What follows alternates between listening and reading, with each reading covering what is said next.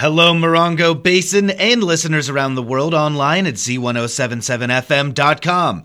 Here is the Z1077 local news for Thursday, February 22nd, 2024. A fatal traffic collision on the Marine base on Friday led to the death of a 10 year old child. A spokesperson for the Marine Corps Air Ground Combat Center in 29 Palms reports that the collision occurred on the base at 12:30 p.m. on Friday. The collision was between a Marine Corps Provost Marshal Office vehicle and a privately owned vehicle. During the collision, a 10 year old boy was injured. He was pronounced dead on Sunday, two days after the collision. Base officials asked for consideration of the family's privacy at this time regarding the identity of the boy. The Naval Criminal Investigative Service is actively leading the investigation into the circumstances surrounding the collision.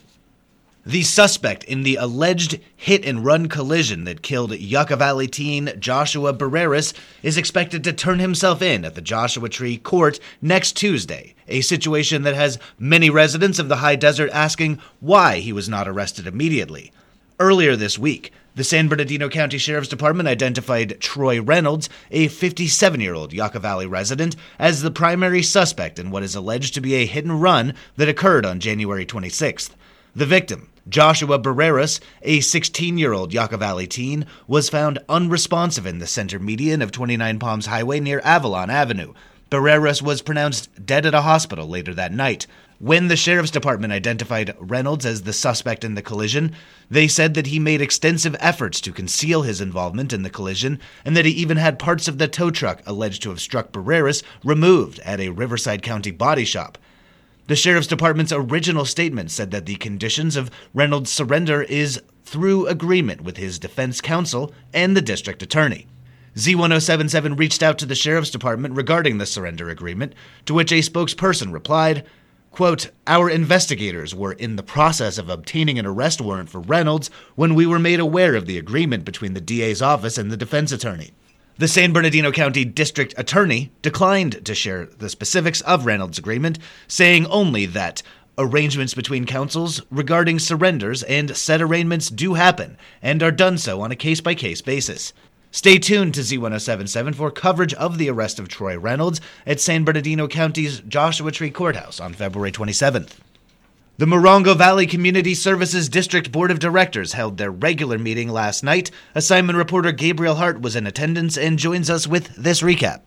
During his report, Fire Chief Brakebill announced the completion of the CSD office's reconstruction, a project ongoing since damage occurred from last summer's landmark storms. The board voted 5 to 0 to approve Brakebill's updated fire chief job description since his dual duty of general manager has been separated. The ongoing search for a new general manager hasn't been as easy as the board hoped. In the meantime, they voted 5 to 0 to extend interim GM Brittany Chavez's contract for 3 more months with an extra $5 added to her hourly rate. Due to aggressive legal counsel acquisition by former board members who resigned in 2023, the MVCSD still have two outstanding balances looming from their short-lived attorneys Best Best and Krieger for $602 and $3,822. The board voted 5 to 0 to pay these balances immediately. The board considered a request from the Firefighters Auxiliary to designate Covington Park a tobacco free zone. While all were in favor, there remained the question of enforcement, especially with community members' preference for smoking at Covington Park's AA meeting. Tireless volunteer Buddy Stogner offered to buy four no smoking signs with his own funds and then post them himself, and the board agreed to quote, see how it goes. Finally, T Mobile's $25 million hometown grant was discussed, a new program where the corporation will invest in 500 American rural towns. While concerns were raised about the possibility of cell towers being placed in return for their investment, board members agreed they'd look further into details by the end of the March deadline.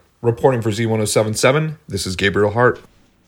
The 29 Palms City Council will once again hold a special session meeting this morning at 8 a.m. at City Hall. The meeting was announced yesterday morning. As has been the case for the City Council's special session morning meetings, the sole agenda item is a closed session meeting to discuss the open position of City Manager.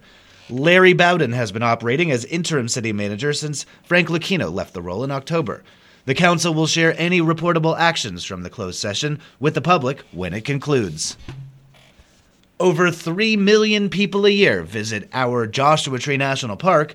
Managing those visitors while protecting park resources is a challenge.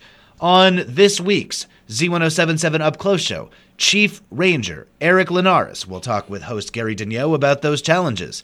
From backcountry requirements to camping and hiking, Linares will share a close look at how park rangers operate. The Z1077 Up Close show airs live Fridays at 10 a.m. and will be available as a podcast at z1077fm.com. And finally, if you have experience with or are interested in directing live theater, Theater 29 is accepting proposals for theatrical productions for their 2024 2025 season. The deadline to submit a proposal is coming up, so here's arts and entertainment reporter Charlie Thomas with details on how you can be a part of this growing cultural institution.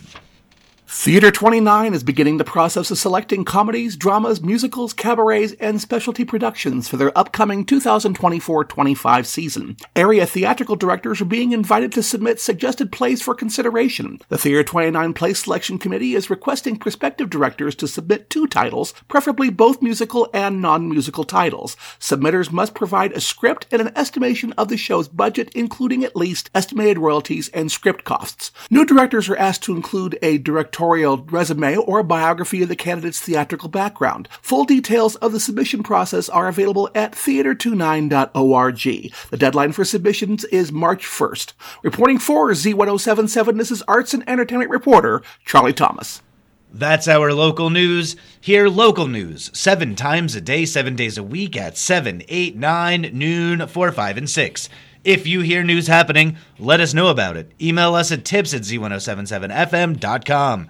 Reporting for the Morongo Basin News Leader, the award winning Z1077 Local News, I'm Jeff Harmetz.